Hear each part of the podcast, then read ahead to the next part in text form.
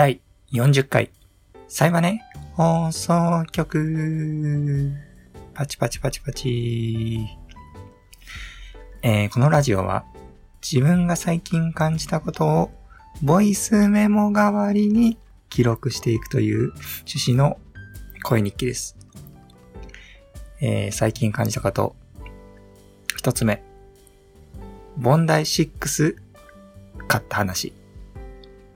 二つ目。一輪挿しの花瓶の話。以上二つのトピックスでお送りしていこうと思うんですけど、まあ、その前にそうですね、近況トークでもしようかなと思うんですけど、軽く。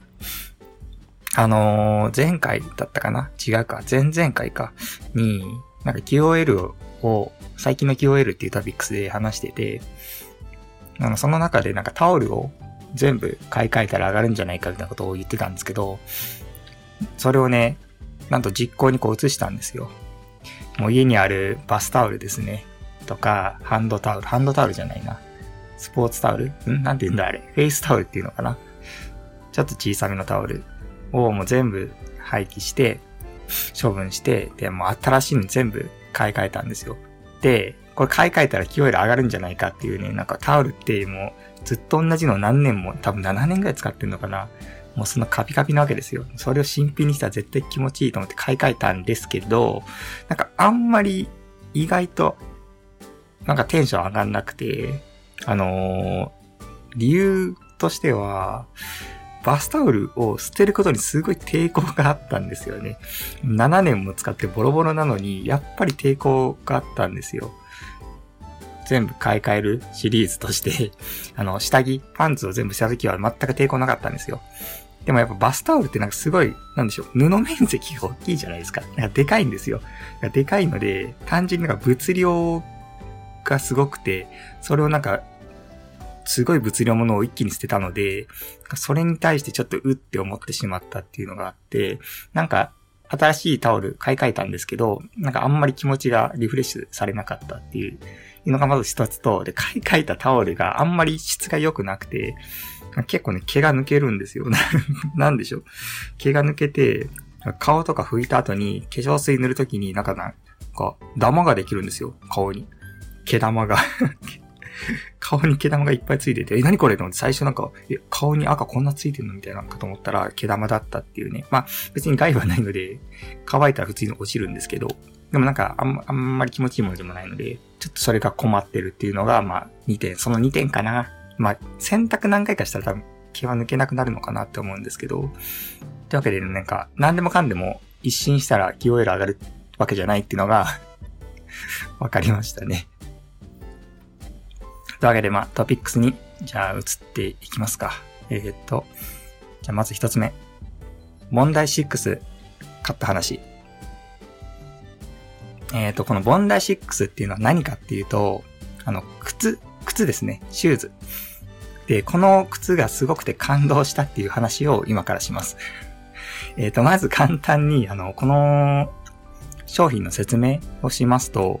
まあ、他オネオネっていうメーカーから出ているランニングシューズ。そこランニングシューズなんですね。で、非常にクッション性が高いソールが特徴かなって、まあ思います。なんでしょう。単純に靴底が分厚いんですよね。多分2センチぐらいもっとあるかな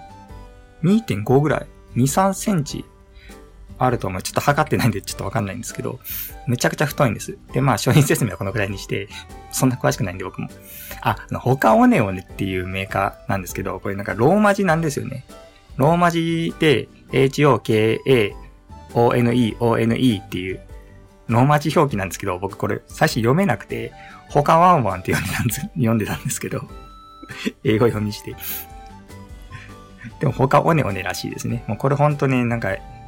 なんかネット、ネットあるあるというか、人と会話せずにこう文字だけの情報しか仕入れないから、イントネーションとか読み方がわかんないっていうね、ことがまあよ、たびたびあるんですけど、まさにそれで、他ワンワンではなく他オネオネですね。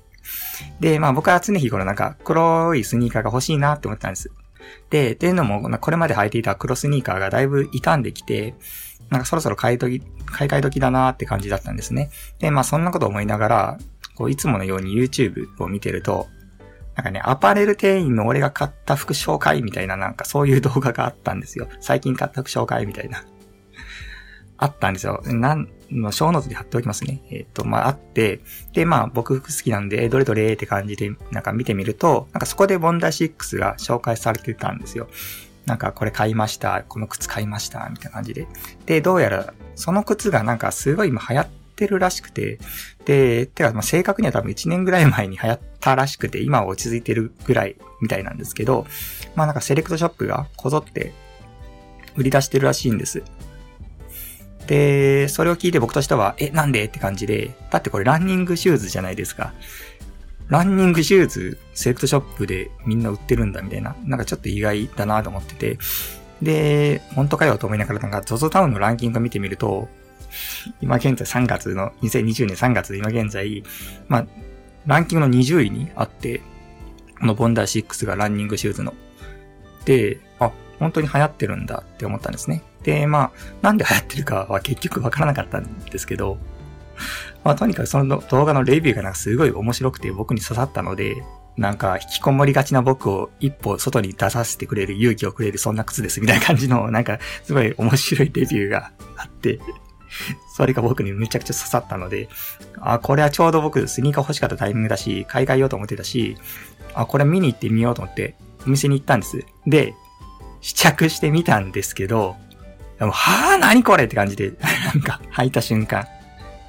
なんかもう本当にね、なんか雲。なんか、俺雲の上にいるみたいな感じの、もう着心地、履き心地で、いやもうこれが本当にすごいんですよ。感動の感動の感動。もう雲の上ですよ、本当に。まあ、雲の上歩いたことない人がほとんどだと思うので、ちょっとわかりやすく言うと、なんでしょうね。なんだろう。ランニングトラックの上にホテルの絨毯を敷いた上を歩いてる感じ かな。うーん、伝われ。なんかね、とにかくすごいふわふわなんですよ。ふわふわ、しかもそのふわふわがなんか、綿っぽいふわふわというよりは、ちょっと弾力のある、なんでしょう、だし巻き卵みたいな。ふわふわ感っていうんですかね。だし巻き卵じゃないかな。ね、ふわふわ感でも、とにかく、すごいんですよ。あの、これ本当に、一回履いてみてほしい。あの、買わなくてもいいんで、ちょっと履いてみてほしい。で、これの、本当にいいなって思ったところがあって、もちろんその履きやすさっていうのはもちろんなんですけど、あの、スポーツシューズってところがね、すごくいいなって思ったんですよね。あの、ランニングシューズか。で、ランニングシューズだから、あの、スポーツショップにも売ってるんですよ。てか、ほとんどスポーツショップに売ってるんですね。で、その、スポスポーツショップ何がいいかっていうと、もう店員が話しかけてこない。これに尽きるんですよね。だからもうなんか好き勝手試着できるし、いろいろ試せて、サイズとかもちゃんとしっかり時間かけて、コミュ障でも選べるっていう。セレクトショップとかは絶対店員がこう、どうですか？とか、サイズありますよとか聞いてくるんですけど、そういう煩わしいコミュニケーションが、まあ、人によっては煩わしいコミュニケーションがないので、もうすごい気兼ねなく履けるので、ぜひこれね、一回履いてみてほしいですね。ジャストサイズよりもなんか1センチ、ちょっとなんか小さめに作られてるらしくて、ジャストサイズよりも1センチぐらい大きめの靴がいいですね。僕足24なんですけどめっちゃちっちゃくて、まあ25がちょうど良かったですね。で、まあ、ランニングシューズのいいところ、もう一つあって、やっぱサイズが、サイズ展開が豊富なんですよね。結構メンズとレディースとかが一緒になってる靴が多いので、まあ、メンズってだいたい25からなんですよね。で僕足24なので25だとちょっと大きいんですよ。まあ今回は25でちょうど良かったんですけど、靴によっては。ものによっては絶対、あメンズだと大きくなっちゃいするので、レディースも視野にいて。まあレディースまあ、パターンとも違うのかな？スポーツシューズとかも。足の形。まあ、その辺でちょっとダメだったりすることはあるかもしれないですけど、サイズ展開も豊富だし、すごくいいですね。ぜひ履いてみてください。なんかね、すごいんですよ。弾むんですよ、めちゃくちゃ。で、ね、逆に、逆に歩きにくいぐらい弾むんですよ。それダメじゃねえかって感じなんですけど、まあ一応、やっぱランニングユーズなんで、走るためにやっぱ作られてるんですね。で、走るとめっちゃすごいんですけど、もう勝手に足が前に出るって感じで、歩くと逆にちょっと弾みすぎて、歩きにくいぐらい弾むんで、すごいです。そのぐらいすごいです。でもなんかそれがすごい楽しいんですよ、歩いてて。やっぱりその歩きやすいよりも楽しさが大事ですよ。歩いてて楽しい方が絶対いいじゃないですか。いや、絶対いいとは言えないですけど。とにかくなんかすごい、それを履いて今外に出かけるのが楽しくて、あ、ほんと YouTube で聞いたレビュー通りだなって思ってちょっと感動したんですよ。これを本当にね、ぜひ、スポーツショップが近くにある方は、ボンダイ6手に取っていただいて、自分の足より1センチ大きいサイズをちょっと靴紐緩めにして履いてみてほしいんですね。ちょっともう新しい世界広がりますから。じゃあ、え、っと、次ですね。次は、えー、一輪差しの花瓶の話。えー、っと、これはですね、あの、先月かなぐらいに、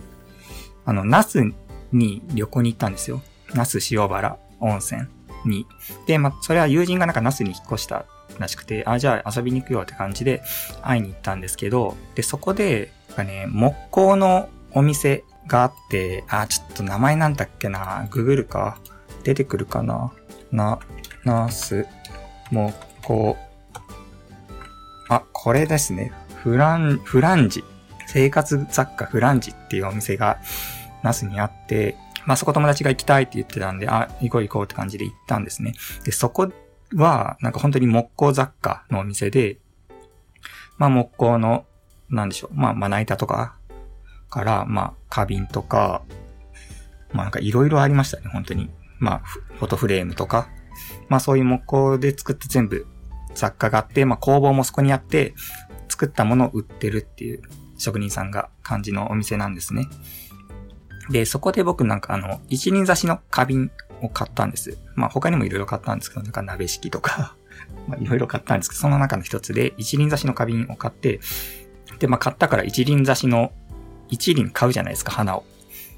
で、刺してたんですけど、その一輪差しの花瓶がある生活っていうんですか、それがなんかすごい良くて、花を育てるってことは僕、これまでそんなに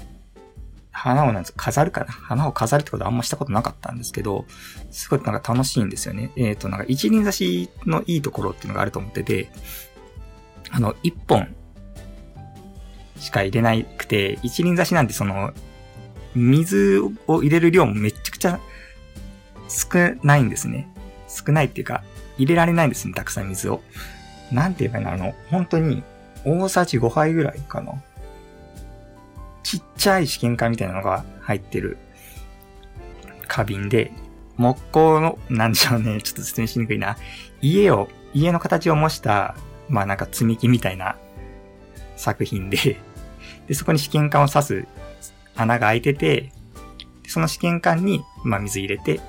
お花も一輪刺すって感じのタイプ。で、まあ試験管がその一般的な試験管じゃなくてめちゃくちゃちっちゃいミニチュアみたいな試験管で、水がちょっとしか入んないんですね。で、まあ一輪刺して、水入れて一晩置いて、一晩置いてつか朝になってもう一回見てみると、水がね、すっごい減ってるんですよ。もう本当に、8割ぐらい減ってて、それ見たときに、なんかすごい感動したんですよね。なんか、あーって、なんか、飲んでる水？みたいな、なんか思って、なんか植物って、動物みたいに、ペットみたいに動いたり、泣いたりとか、動きがないじゃないですか。なので、全然愛着って湧かないなって思ってたんですけど、なんかその減ってる水を見たときに、あ、植物も生きてるんだなっていう、なんかその生命を感じて、なんかすごい感動したんですよね。まあ、これは本当一輪挿しならではだからこそ、一輪挿しだからこそ感じられたことだなと思うんです。多分普通の花だったらいっぱい水入れるんで、水がなんか減ってるっていうのは、極端に減ってるっていうのは気づきにくいと思うんですね。まあ、徐々に減るとは思うんですけど、でも一輪挿しだと本当に、おやばいやばいやばいみたいな、早く水あげないとみたいな感じで、感じで、めっちゃ世話がね、すごい大変なんですよ。毎日水変えて、ってか、まあ、半日に一回ぐらいのペースで変えないと、水なくなっちゃうんですね。で、なんかそうやって世話を焼くことになるので、すごい愛着がなんか湧いてきて、先週ぐらいにその最初に入れた一輪がもう枯れちゃったんですけど、やっぱり寿命かなって思うんですけど、なんかむちゃくちゃ本当悲しくなりましたね。なんかむっちゃ硬くなってて、あーって、あーってなっちゃって、なんかむちゃくちゃ愛着を湧いてる自分にびっくりみたいな感じで、これは新しい発見だったなと思って、いいですね、一輪挿し。お花屋さんで一輪買うっていうのもなんかおしゃれじゃないですか。これ一輪くださいみたいなこと言うの。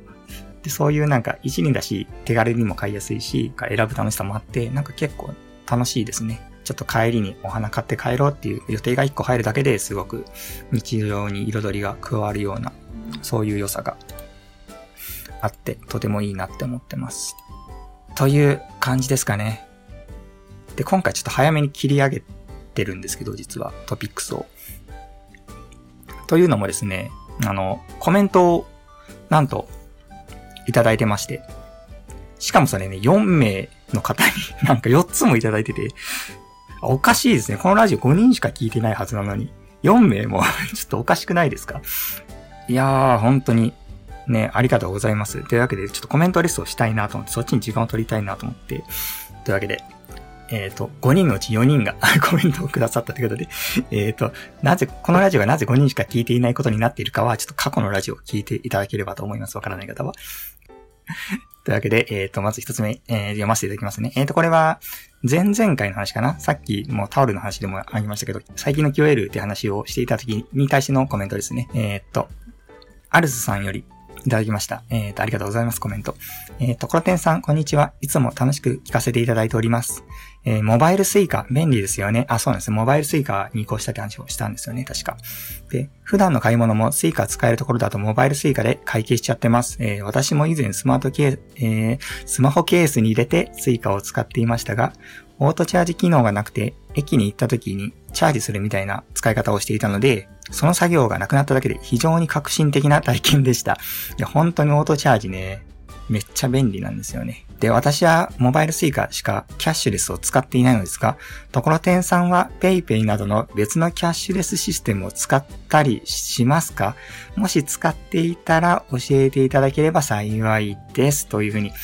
いただきました。アルスさん、コメントありがとうございます。えっ、ー、とね、ですね、別のキャッシュレスはですね、使ってないんですよね 広げられないな話が。えー、っと、あの、クレカは使ってます。あの、でも、いわゆるバーコード決済っていうのは未経験ですね。あの、気にはなってるんですけど、結局なんか一つに絞った方が、ポイントとかの効率もいいんだろうなって気がして、なので、まあ、スイカに慣れてしまってる手前、なかなか他のサービスに手が伸びないっていう現状ですね。まあでもやるとしたら、PayPay ですかね。うーん。なんか国が推奨してるだけあって今キャッシュレスの流れってどんどん広がってると思うんですけど、その中でまあキャッシュレス採用してない近所のスーパーが、ついにあの、対応し始めたんです。埼玉の田舎のスーパーが。で、それが何かっていうと PayPay だったんですよね。なんか。その店なんかクレカも対応してないんですけど、対応するのがまず PayPay なんだっていうね。まずクレカにしてくれよって僕は思ったんですけど。まクレカって手数料とかかかっちゃうのかないっぱい PayPay とかにも、ちょっとまあその辺の事情わかんないですけど、導入しやすい理由があるのかもしれないですけど、まあ結局まあ使える場所が多いものが一番便利だと思うので、まあやるとすれば体感的に一本進んでる気がする PayPay かなっていう感じですね。で、まあ僕としても結構生活がキャッシュレス化してきて、キャッシュを持たずに出かける機会も増えてきたんです、最近。で、まあそういう時に、スイカも、あとクレカも使えなかったら僕詰みますから。スイカもクレカも使えない店でなご飯食べちゃったら詰むんで僕、そういう時に。で、まあメインで使わないにしても、そういうキャッシュレス、他のバーコード決済みたいな選択肢を覚えておくっていうのは、全然ありかなとは思ってるので、いずれ始めたら ラジオで話そうかなと、話したいなと思いますね。うん。うーん、てかまあ、始めます。始めましょう。えー、こういうのはなんかやろうとしないと一生やらないので、なんか前々回のラジオでも話しましたけど、なんか不便と思っていないからっていう理由でやらないでいると、もう QOL っていうのは絶対上がらないんですよ。だけでやります。やりましょう。まずやってから考えよう。使いか使わないか便利か不便かっていうのは。というわけでまあじゃあやっていきます。えっ、ー、と、アルさんありがとうございました。始める決心がつきました。アルさんのおかげで。というわけでまあ、とりあえず、うん、ペイペイかな何か始めてみようと思うんですけど、何かおすすめとかあれば皆さんコメントで教えていただければなと思います。おすすめのキャッシュレス、バーコード決済等あればコメントいただけると嬉しいです。というわけで、アルスさんありがとうございました。えー、っと、続いてですね、えー、帰ればくずはさんよりいただきましたコメントありがとうございます。コメントよりお便りって言った方がいいかななんかラジオっぽいかなお便りいただきました。ありがとうございます。えー、っと 読みますね。えー、オーバーサイズ T シャツ。あ、これ前回のユニクロ U の話ですね。ちょっと前回ほんと僕がヒートアップしすぎてちょっと、もう聞き返すの恥ずかしいんですけどね。えー、そのユニクロ U についての話ですね。えー、オーバーサイズ T シャツ、ベーシスト御用達って印象でしたけど、最近は一般にも浸透しているんですね。私は今回はハンティングジャケットを買いましたが、やはりこのコスパ最高です。ハンティングジャケットね。ハンティングジャケットってどんなんだっけな？えっと、ググります、今。えっと、ハンティングジャケット、ユニクロ。ああ、はあ、はあ、はあ。あ、これね、これいいですよね。あの、ハンティングジャケット。あの、デザイン自体は、ちょっとワークっぽい感じですけど、あの、ポケットいっぱいついてますから。でも、やっぱなんかツヤ感があってカジュアルすぎない？なんか、感じの、いいやつですよね。いいやつと、ジャケットなんですけど、ま、かなり薄手で確か、なんかシャツ的に着こなせるようなやつだったかな、確か。ね、まあ、薄手だからこそなんか落ち感があって、すごいドレープがめっちゃくちゃ綺麗なんですよ。そのドレープあの、波、波ですね。カーテンみたいな波の、波打ってことドレープって言うんですけど、そのドレープが艶があるからすごい綺麗で、めちゃくちゃ際立つ艶感がいいんですよね。こういうの多いですよね。なんか、こういうなんか逆、逆張りするっていうか、なんて言うんばいいんだろう。ワークっぽいけど、ドレスな素材みたいな。僕が買ったそのワーク、デニムワークジャケットも逆にカジュアルな素材だけど、デザインがドレスっぽい、ジャケットっぽいデザインでガッチリしてるみたいな。まあそういう反比例っていうかなんか対抗馬素材をよく使ってるデザインっていうのがよく並んでるなというイメージです。まあ別にこれルメールだからのこそのデザインってわけではなくて、まあよくあるデザインっていうかよくある素材選びかなとは思うんですけど、結構そういうのが目立ってるかなっていうイメージ。今のなんか最近の流行りなんですかね、そういうのが。で、ハンティングジャケットいいですよね。あの、僕、あの、レイヤード、あの、重ね着があんまり得意じゃなくて、だからあんま羽織系って着る機会ないので、今回見送っちゃったんですけど、もうこのハンティングジャケットのクオリティはマジでいいと思います、本当に。なんか実物見るとすっごいいいんですよね。なんか通販で見たときは、うん、あ、こんな感じね、みたいな感じで 入れたんですけど、なんか、本物見て触ってみると、え、何これこの実感みたいな感じで、本当に、カエルワさんのおっしゃる通りコスパがすごすぎるっていうのが、もう、触れるとわかりますよね。もう上品すぎるし、だってこれハンティングジャケットですよ。あの、名前の通り狩猟する人が着る服ですよ。こんなおしゃれな狩人いるっていうね。本当に。で、そうですね。あの、オーバーサイズ T シャツがベーシストを用達してイメージっていう風にありますけど、まあ確かにバンドマンが着てるイメージはなんか、なんかありますね、僕の中でも。うん、なんかそういう大きいのダボって着るみたいな。で、まあ、オーバーサイズの源流って、ストリートだと思うんですけど、聞いたところによると、聞いた話なんですけど、ストリートが流行り出したのって、ストリートファッションがこう、流行り出してるのって、なんか SNS の影響が強いらしいんですね。で、まあ、ストリートってアングラの世界であんまり表に出てこないけど、なんか SNS にそれらが上がってきて、目立ってきているみたいな。で、なおかつ、その SNS 映えする、まあ、派手な柄であったりとか、でっかいロゴプリントみたいな、バレンシアガンみたいなさ、シュプリームとか、そういうなんかでっかいロゴが入ってるシャツとか、よく見る機会多いと思うんですけど、街中で。なんかそういうのがやっぱ SNS 映えするっていうのが一つと、なんかもう一つよく言われてるのが、通販が今、すごく主流になってきてるっていうか、どんどん市場を広げているので、そういうストリート系というかビッグシルエットみたいな服が買いやすいらしいんですよね。あの、試着をしなくても様になるからビッグシルエットは。ぴったりジャストサイズで絶対試着しないと通販で買うの怖いじゃないですか。ですけど、まあビッグシェルトだったらなんかそんなね、サイズサイズ感気にせず買えるので、通販でも買いやすいみたいな感じで、そういうなんか時代背景に合ってるらしいんですよね。そのビッグシェルトが流行っている理由としては。だからまあ通販がどんどん続く限りはビッグシェルトがもう廃れないっていう風に言ってる人をよく見ますね。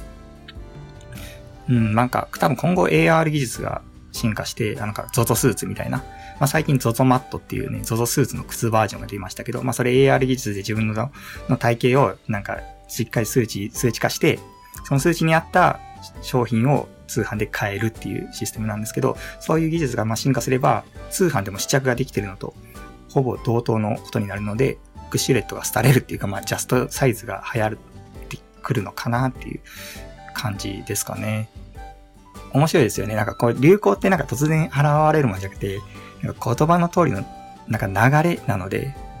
そのなんか流れを辿っていくとちゃんと理屈が通ってて、なんか納得できるって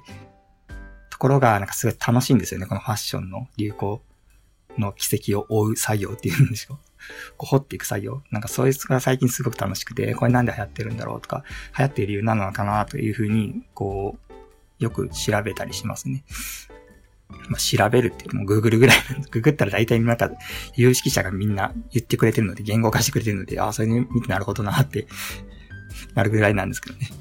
とにかく、ハンティングジャケットはいいです。ちょ、ほんと買おうかな、俺も。ちょっともうほんとユニクロ U 買いすぎなんですね。昨日もまた買っちゃったし、追加でどんどん買って、多分5型？型数では5型かな ?5 型、6型ぐらいかな ?6 型で多分点数的には10着ぐらいか。めちゃくちゃ買ってるんで、もう、ちょっと抑えます、本当に。我慢します。コメントありがとうございました。えっ、ー、と、じゃあ続いてですね。えー、場所さんよりいただきました。えー、コメントありがとうございます。えー、お久しぶりです。場所だよ。えー、今回は洋服の話題ということでコメントを思わず書いております。えー、熱く語っているエアリズム T の糸の使い方、まさにこれがデザイナーとそれを作る職人さんや工場の力、ブランドとしての価値だなって本当に思います。えー、もちろん見た目の良し悪しもデザインの一つですが、実際着て体感することでわかるデザインありきかなと思います。えー、ユニクロ U のシリーズは、ルメール以外にもかつて色々なデザイナーのものが出ていたんですけど、安く気軽に一流のメンバーによるデザインの片鱗を感じることができるいいシリーズだと思います。えー、最近は値段が高いなどの理由で職人さんの素晴らしい技術がどんどん失われていっているのも事実。あそうなんですね。こういうのも一つのきっかけにして、えー、職人の作るいいものに興味を持ってもらったり、価値を分かってもらえる機会となって守られていけばいいなと思ったりしている今日この頃ですと。えー、ちなみに今回のユニクロ U シリーズは私は何も買っていないんですけど、またチェックしよしてみようと思いました。長文失礼しましたというふうにいただきました。すいません、神々で。えー、っと、ありがとうございました、場所さん。えー、っとですね。お久しぶりですね。場所さんは僕と一緒にラジオを、このラジオをやっていた方なんですけど、今はちょっとね、引退してもらって 一線を退いてもらって僕一人でやってるんですけど、その芭蕉さんからコメントということでありがとうございます。えっ、ー、と、まあ、芭蕉さんはね、そうなんですよね。アパレルに関してはちょっと本職の人なので、まあ、そういう人がね、聞いてくださってる場で、こう、服の話を偉そうにこうしてるのは本当内心ビクビクなんですけど、僕は。まあでも僕のラジオをきっかけにユニクロ U チェックしようと思っていただけたのならもう大変光栄です、本当に。もうこれ以上光栄なことはないです、僕からは。で、そうですね。まあ、コメントの内容についてなんですけど、うん、場所さんもおっしゃってますが、あの、値段が高くて、職人さんの素晴らしい技術がどんどん失われていったのも事実という点ですよね。あの、服が好きと言いながら、量販店ぐらいしか服を買わない僕にとっては本当にこう耳が痛い話ですね。もちろんあの量販店のデザイナーの技術が素晴らしくないってわけではないんですけど、あの、やっぱ高い技術を持った、まあ、いわゆるハイブランドのデザインが、量販店等にどんどん影響を与えていって、まあ、大衆が買える価格帯に降りてきているっていうのは、まあ、理解しているつもりなので、あの、それはプラダを着たあくまでミランダがそう言ってたんで これは間違いないと思います なので、そういったデザイナーの技術を僕もまあやっぱ守っていきたいとは思うんですけど、うん、これがやっぱ難しいところなんですよね。うん。で、まあ、やっぱり安いものの方がやっぱそれは当然買いやすいですから。ファストファッションの流行もう、まあ落ち着いてきた印象ですけど、まあやっぱ安く買える感覚を一度覚えちゃうとなかなか抜けてくれないようにも思いますしね。まあでもそんな中でユニクロ U みたいな試みっていうのはすごくいいなって僕は思っていて、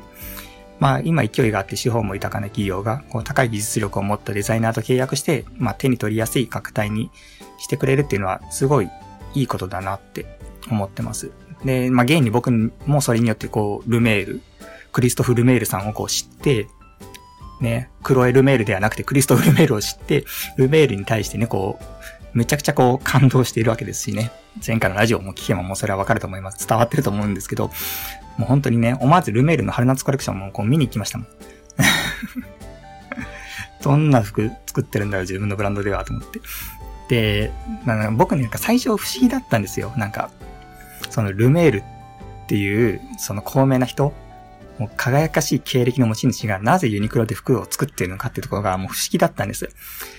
だってエルメスの元ディレクターなんですよ。そエルメスっていうブランドがなんかハイブランドの中でもさらに頭一つ抜けてる存在っていうのは、まあ、素人ながらにもうなんとなくわかりますよ。で、そこでまあ何百万円とかする服のデザインをした人が、ユニクロで数千円のデザインする意味っていうのがもう全く理解できなかったんですね。その高いの作ってるとか絶対いいじゃんっていうね。ええやん。そっちの方が儲かるやんっていう感じだったんですよ。でもやっぱなんか、芭蕉さんからこの今回コメントいただいて、なんかその理由がなんとなくこう分かったんですけど、あのー、職人なんですよね。このルメールさんは。で、僕恥ずかしながらなんか、服飾デザイナーって職人なんだってことに、なんか言われてみて初めて気づいたんです。服飾の現場を目にする機会がないからこう、今までそういう風なイメージを持たなかったと思うんですね。あの、例えば陶芸画とか、なんとなく陶芸品を作ってるイメージって想像つくじゃないですか。こう、ろくろを回して、なんかかまどに入れて焼いて、みたいな、できた、みたいな。と思うんです。鍛冶職人とかなら、まあ、火火から出した鉄の塊をパンパンパンって打って、どんどん包丁にしていくっていう姿がなんとなく想像つくと思うんです。でも、服が作られていくフローって全然一般的じゃなくて、なんかお国柄なのか知らないですけど、全然想像できないですね。どうやって服って作ってんだろう、そもそも、みたいな。え、何から始めるんだろう、みたいな。布選びとか始めるのか、その布は作ってんのかな売ってんのを買い付けるのかなとか、全然想像がつかないんですね。どうやって服ができてるかっていうのを。でも、まあ、今回その場所さんからコメントいただいて、気づいたんですけど、言われてみれば服も確かに作ってるのは職人さんなんですよね。で、エルメスなんて、まあ本当は最初は革製品のブランドですし、そう思うとなんか職人って言葉も、まあ確かにしっくりくるなって言って、なんかそこでハッと思ったというか、ちょっと気づきがありましたっていうね。で、完全に、あの、主観100%のことを言うんですけど、職人はマジで利益のこととか考えない。いいものを作りたいから。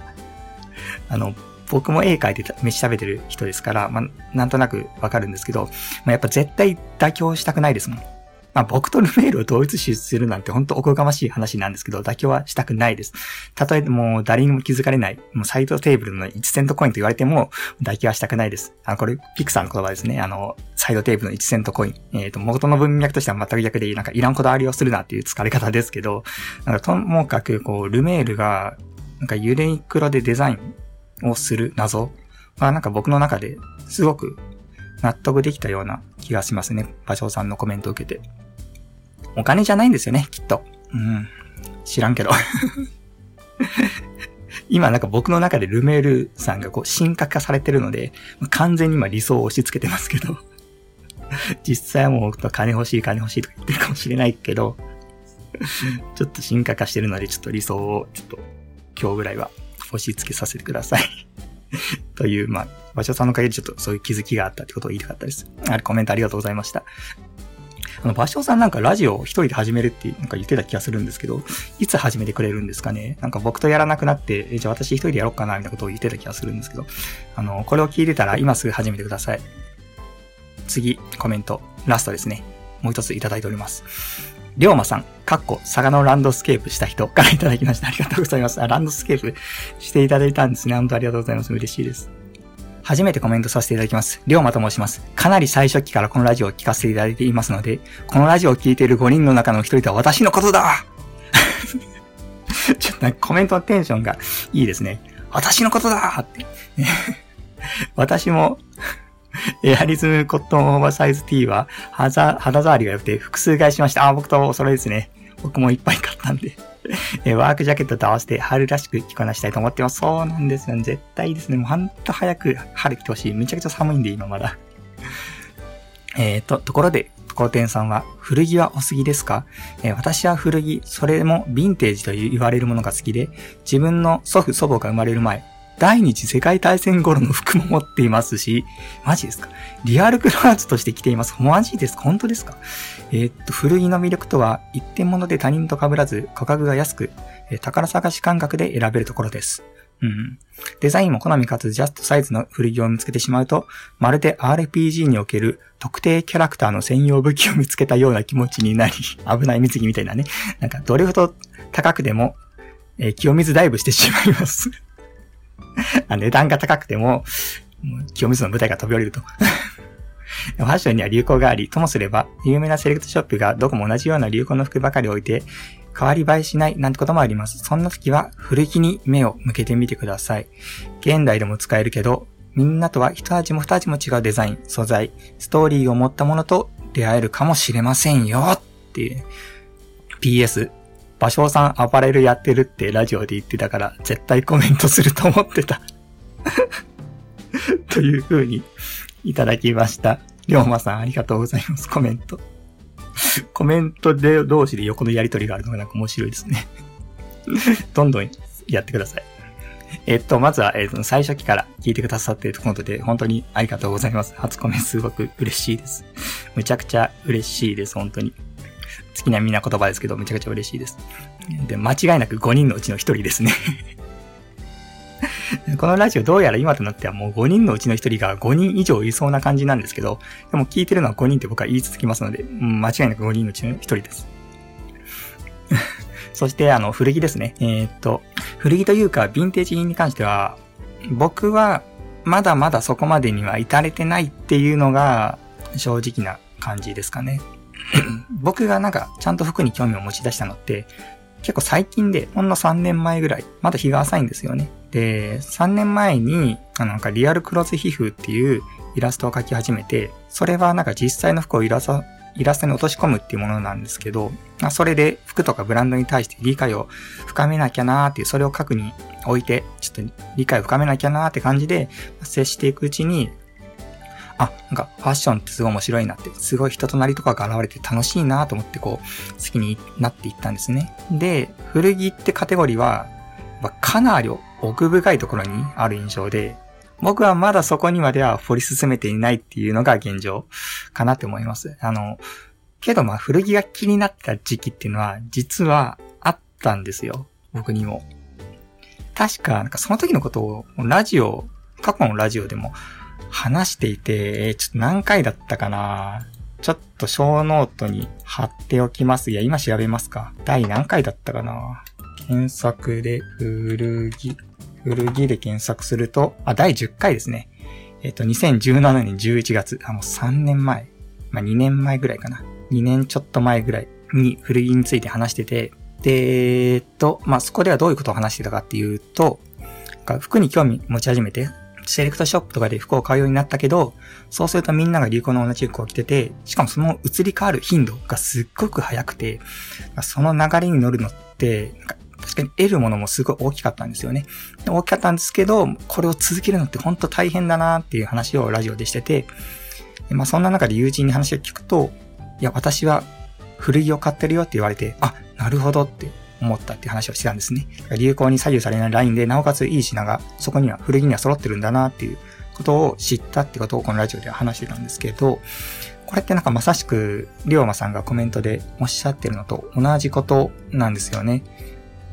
なんか僕はこう街を歩くみんなと同じ洋服を着ることに抵抗ってあんまりないんですけど、まあないどころか結構、過去のラジオ、そのラジオでも言ってるんですけど、なんか同志を見つけてちょっと嬉しくもあったぐらい、ああなんかやっとみんなが着てる服、俺も着れるようになったみたいな、みんなと同じレベルにやっと来れたんだっていうなんか、レベルアップしたような気分になって自分が。それでちょっと嬉しくもあったんですよね。でも確かになんか、それからさらに数年が経った今、現在、まあちょっとなんか服被るのちょっと嫌だなって思うようになったりして、ちょっと周りの人と被らないようにしようとか、同じ靴買わないようにしようとか、ちょっと気も使うようになって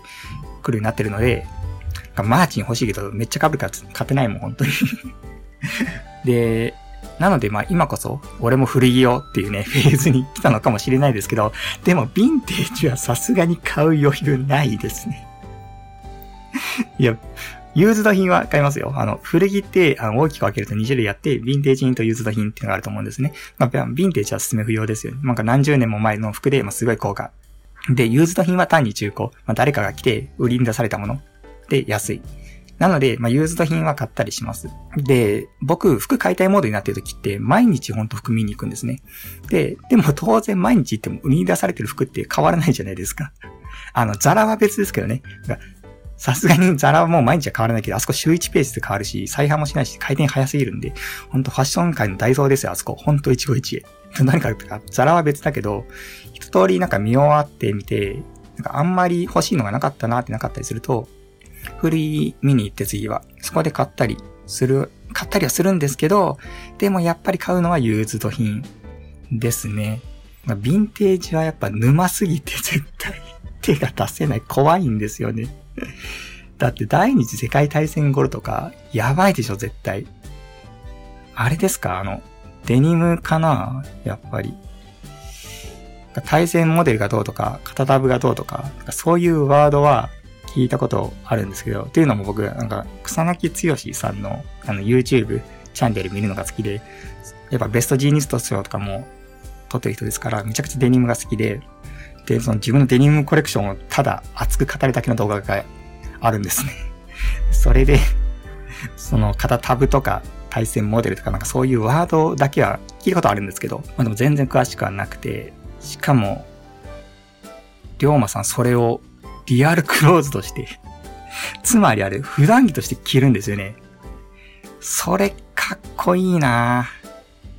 かっこいいな、それ。だって普通そういうのってなんか飾って楽しむ人が多いと思うんです。あくまでコレクションって感じ。そういう価値のあるものですから。でもやっぱり服は着てなんぼだなって僕は思うんで、龍馬さんみたいにこう、ヴィンテージでも着ちゃうっていうのはむちゃくちゃかっこいい。俺だったら絶対怖くて着れない。もうカレーうどんとか絶対食えないよね、そんな着てああ。でもなんか僕、お店に行って古着見て回るのとかはすごい好きなので、なんか通販とか全然使わないので、やっぱ、やっぱ店頭で見るのが好きなので、まあ何かのきっかけさえあれば、ハマっちゃうも、かもしれないですね。なんか、きっかけ、うん、例えば、なんか、うん、バイヤーの人と知り合うとか まあわかんないですけど、きっかけ何かは。なんかそういうヴィンテージ品との距離が近くなれば、もう手を出しかねないなーって思ってます。でも今はまだ遠いですけどね。なんなら距離を取ってるまである。絶対沼なんで いやー、ほんとヴィンテージ来ちゃうのはマジでかっこいいな。すげえな。というわけで、この辺りにしましょうか、今回は。コメント、えっ、ー、と、りょうまさん、コメントありがとうございました。このラジオでは質問メッセージを募集しています。えっ、ー、と、ラジオの内容に関係あること、ないことでも大丈夫なのです募集しております。えー、このラジオを載せてるページの下の方にあるコメントフォームからよろしくお願いいたします。えっ、ー、と、ポッドキャストのアプリから聞いてくださってる方は、ラジオの詳細を押して出てくるエピソードウェブページから、コメントフォームまで飛んでいただきますと幸いです。というわけで、第40回、この辺りで終わろうかなと思います。えっ、ー、と、聞いてくださった方、ありがとうございました。では、良いお年を。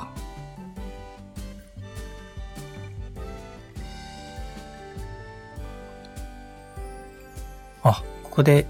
な、何喋るのか全然考えてなかった。まあ別に何にも喋らなくてもいいんだけどそうですね。最近ラジオを朝撮るようになって、実は。今もこう朝の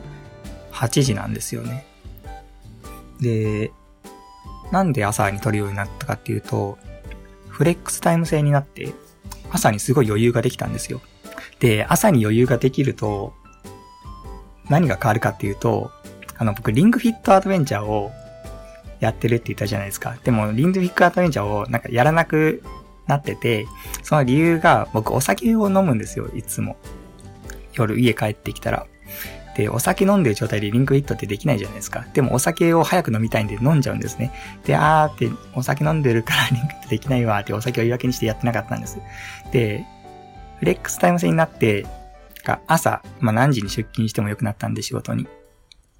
朝余裕ができるんですよ。そうなったら、じゃあ朝リンクフィットできるじゃんと思って、リンクフィットやると思いきや、今こうしてラジオ撮ってるっていうね。結局やっぱリンクフィットをやってないんだなっていう。でも、やる、やり、やり、やっていきたい。土日はやる。